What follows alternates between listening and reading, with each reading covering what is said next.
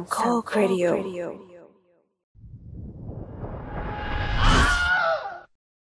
ในโลกภาพยนตร์มีหนังจำนวนไม่น้อยที่วาดฝันวาดจินตนาการในโลกอนาคตไม่ใกล้ไม่ไกลจากปัจจุบันซึ่งหนังเหล่านี้ได้วาดฝันไว้อย่างสวยหรูก็ดีหรือตกต่ำก็ดีแต่อย่าลืมว่าเวลาในโลกแห่งความจริงก็เดินทางไปข้างหน้าด้วยเช่นกันโดยทั่วไปแล้วหนังมักจะเล่าเรื่องราวในช่วงเวลาเดียวกับที่ตัวมันเองฉายในโรงหรือเล่าย้อนกลับไปในอดีตเพราะเป็นสภาพสังคมที่เราเห็นกันอยู่ผ่านตากันมาแล้วการสร้างหนังที่เล่าเรื่องราวในอนาคตหรือในที่นี้ก็คือเล่าเรื่องราวหลังจากวันที่หนังได้ฉายไปแล้วก็จะมีความยากขึ้นคือเราไม่สามารถล่วงรู้อนาคตว่าจะเป็นอย่างไรจะเปลี่ยนแปลงไปขนาดไหนทั้งหมดเป็นเพียงจินตนาการของผู้สร้างเท่านั้นประวัติศาสตร์ของหนังที่เล่าเรื่องราวหลังจากวันเข้าฉายวันแรกของตัวมันเองนั้นเรื่องแรกที่มีการค้นพบน่าจะเป็นหนังเรื่องอัลกอร์หนังไซไฟจากประเทศเยอรมันเข้าฉายในปี 1920 เล่าเรื่องราวของเอเลี่ยนจากดาวอัลกอร์ที่เดินทางมายังโลกใน20 ปีข้างหน้าหรือหมายถึงปี 1940 ทีมสร้างก็ได้วาดอนาคตของโลกในอีก20 ปีต่อมาไว้อย่างน่าคิดต่อได้เลยทีเดียวฝั่งฮอลลีวูดจากการค้นคว้าข้อมูลมาพบว่าเป็นเรื่อง The Last Man on Earth หนังเข้าฉายในปี 1924 แต่เล่าเรื่องราวถึงปี 1940 ถึงไวรัสชนิดหนึ่งที่แพร่กระจายไปทั่วโลกทำให้ผู้ชายตายหมดโลกยกเว้นผู้หญิงทำให้พระเอกเหลือรอดเป็นผู้ชายคนสุดท้ายของโลกตัวหนังไม่ได้ทำนายอนาคตไว้มากเนื่องจากแก่นเดิมเป็นหนังตลกร้ายที่พระเอกเคยไปจีบนางเอกแต่นางเอกบอกว่าต่อให้เขาเหลือเป็นผู้ชายคนสุดท้ายของโลกเธอก็ไม่เอาพระเอกจึงหนีไปอยู่เกาะที่ไม่มีผู้หญิงนั่นทำให้เขารอดจากไวรัสดังกล่าวโอ้โหและที่เป็นหมุดหมายสำคัญของโลกภาพยนตร์ก็คือหนังจากประเทศเยอรมันปี 1927 เรื่อง Metropolis ที่ผู้สร้างระบุว่าดำเนินเรื่องราวในปี 2027 หรือ 100 ปีหลังจากที่หนังฉายลองถามคนในยุคนี้ก่อนก็ได้ว่ามองโลก100 ปีข้างหน้าเป็นอย่างไรหลายคนน่าจะจินตนาการไปได้ล้ำเลิศมากๆหรือหลายคนอาจจะนึกอะไรไม่ออกเลยย้อนกลับไปในปี 1927 คนในยุคนั้นก็น่าจะจินตนาการถึงปี 2027 กันแตกต่างออกไปเรื่องนี้เล่าเรื่องราวของเมืองเมโทรโพลิสในโลกอนาคตที่มีการแบ่งชนชั้นระหว่างแรงงานกับคนวางแผนเมืองลูกชายของคนวางแผนเมืองได้ไปพบเจอกับหญิงสาวแรงงานที่อยู่ภายใต้ตึกสูงระฟ้าจึงเกิดข้อสงสัยต่อระบบชนชั้นภายในเมืองนี้ตัวหนังนอกจากเป็นหนังไซไฟเรื่องแรกๆของโลกยังทำให้คอนเซปต์ของหนังที่เล่าเรื่องราวในโลกอนาคตเริ่มเป็นแนวทางของหนังที่ได้รับความนิยมหนังหลายๆเรื่องใช้แนวคิดเดียวกับ Metropolis ในการสร้างโลกอนาคตออกมาเป็นของตัวเองจะเกิดอะไรขึ้นหากปัจจุบันของโลกแห่งความจริงได้แซงอนาคตของโลกภาพยนตร์ไปเสียแล้วอนาคตของหนังจะกลายเป็นเมื่อวานซืนของวันนี้มันจะล้าสมัยแล้วหรือไม่วันนี้ Starlord 4K กับรายการ The Spinoff รายการที่จะสปินคุณออกไปพบกับสิ่งละอันพันละน้อยที่คุณอาจมองข้ามไปในโลกภาพยนตร์จะพาทุกคนเดินทางผ่านการเวลาข้ามไปยังอนาคตที่ผ่านพ้นไปแล้วกลายเป็นอดีตของปัจจุบันโดยมีเงื่อนไขว่าเซตติ้งของหนังจะต้องเกิดหลังจากปีที่หนังฉายครั้งแรกต้องระบุปีที่ชัดเจนถ้าบอกแค่ว่าโลกอนาคตอันใกล้จะไม่ขอเอามาพูดหนังที่เล่าเรื่องราวหลายปีจะขอนับปีที่เกิดเหตุการณ์สำคัญที่สุดของเรื่องและที่สำคัญคือเราจะเริ่มเดินทางตั้งแต่ปี 2000 จนถึงสิ้นปี 2023 เท่านั้นไม่งั้นมันจะเยอะมากๆหนังที่ดำเนินเรื่องราวหลังจากนี้ถือว่าเป็นอนาคตที่ยังมาไม่ถึงทั้งนี้จะเป็นการคัดเลือกหนังมาส่วนหนึ่งที่มีคอนเซปต์น่าสนใจจริงๆเนื่องจากความเหมาะสมทางด้านเวลาถ้าพร้อมแล้วก็ไปลุยกันเลยครับDeath Race 2000 หนังปี 1975 ที่เล่าเรื่องราวในปี 2000 ที่โลกประสบปัญหาเศรษฐกิจและประชากรทำให้รัฐบาลสหรัฐจัดแข่งขันขับรถข้ามประเทศที่เน้นความรุนแรงเพื่อกำจัดประชากรโดยให้จำนวนศพคือเงินรางวัลที่เพิ่มขึ้นถึงแม้หนังจะเป็นจินตนาการถึงโลกอนาคตแต่ปี 2000 โลกก็ยังไม่ได้เป็นดิสโทเปียตามที่หนังคาดการไว้ซึ่งอันนี้ถือเป็นเรื่องที่ดีนะ2001 A Space Odyssey หนังปี 1968 ที่ดัดแปลงจากนิยายไซไฟปี 1951 เล่าเรื่องราวของกลุ่มคนที่ค้นพบแท่งโมโนลิทบนดวงจันทร์ในปี 2001 และชี้สัญญาณไปที่ดาวพฤหัสเลยส่งทีมนักบินอวกาศไปสำรวจที่ดาวพฤหัสต่อหนังทำนายอนาคตได้มีเหตุผลมากเพราะเราไปเหยียบดวงจันทร์ในปี 1969และระบบ AI ที่โต้ตอบกับมนุษย์ได้อย่าง HAL 9000 ก็เริ่มมีการพัฒนาบ้างแล้วถึงแม้ว่าหลังปี 2001 ก็ตามแต่ก็น่าสนใจว่าวิสัยทัศน์ของอาร์เธอร์ ซี คลาร์กมองไกลมาก Death Machine หนังไซไฟฮอร์เรอร์ปี1994เล่าเรื่องราวในปี2003มีบริษัทที่ประดิษฐ์หุ่นยนต์ที่มีความแข็งแกร่งและว่องไวโค้ดเนม Hardman เพียงแต่เจ้าหุ่นตัวนี้ไม่ได้ทำงานในแบบที่ต้องการจึงเกิดเรื่องราวน่าสะพรึง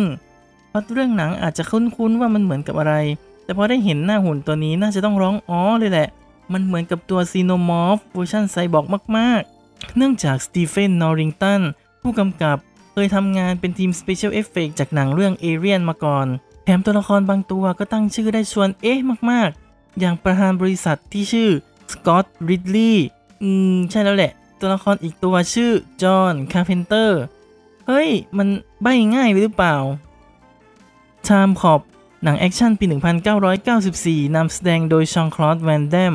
ที่ทำให้แกได้แจ้งเกิดจาก5ชีขาอันเป็นตำนานเล่าเรื่องราวของเอเจนต์ที่ทำงานในปี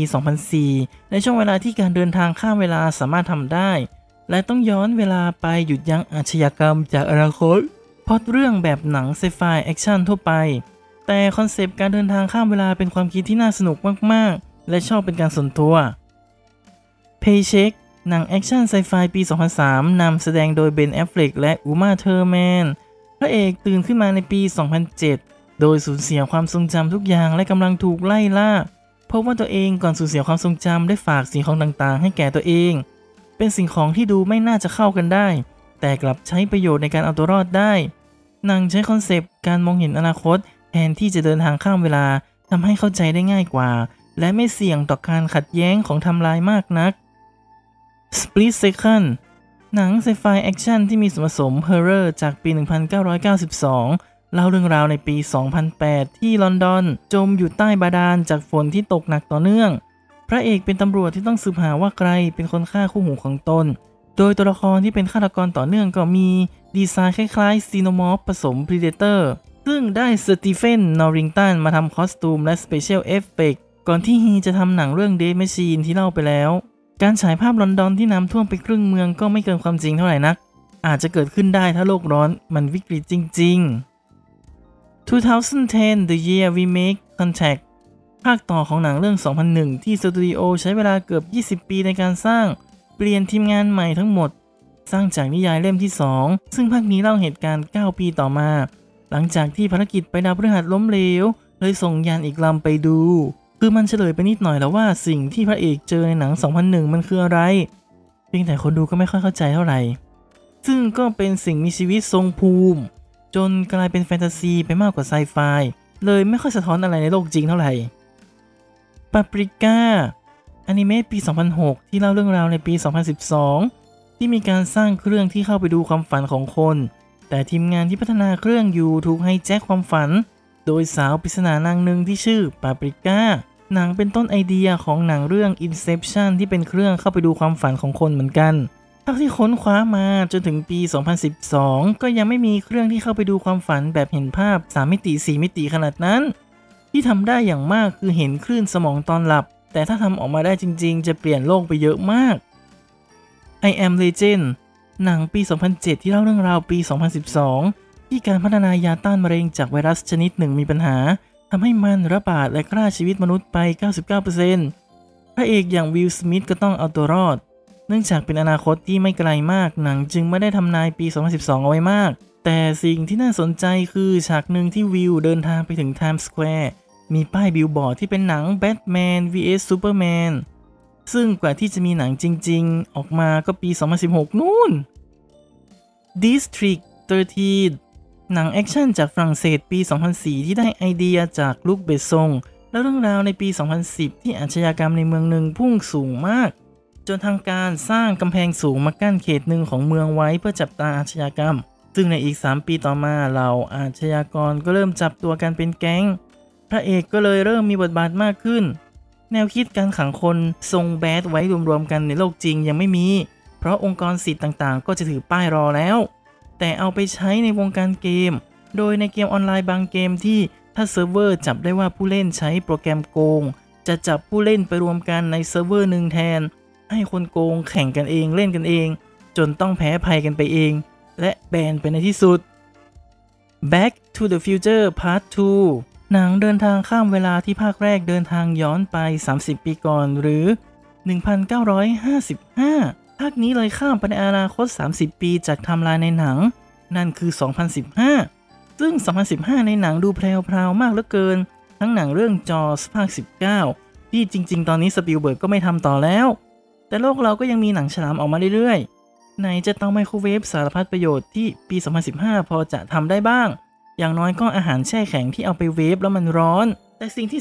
2015 ยังทำไม่ได้คือ hoverboard อันนั้นยากไปจริงๆส่วนรองเท้า Nike นี่เจ้าตัวแบรนด์ก็ดูฝืนๆทำพอขายได้แหละ The End of Evangelion อนิเมะในตำนานฉายทีวีครั้งแรกในปี 1995 อันนี้เป็นมูวี่ปี 1997 ที่เล่าเรื่องราวตอนจบของอนิเมะที่ดูเร่งจบไปหน่อยเล่าเรื่องราวในปี 2015 ที่มีเอเลี่ยนจากต่างดาวบุกโลกมนุษย์ได้สร้างหุ่นรบขนาดใหญ่มาสู้กลับเอาเป็นว่าหุ่นยนต์ยักษ์ที่เชื่อมต่อร่างกายจิตใจกับคนขับในยุคนี้ยังไม่มีและน่าจะเป็นไอเดียที่น่าหดหู่มากๆคนขับอีวานน่าจะต้องมีจิตแพทย์ประจำตัวดูแล 24/7 รู้สึกซึมเศร้าแทนตั้งแต่เห็นไอเดียแล้วเพราะเป็นแบบนี้มั้งมันก็เลยเป็นตำนานไง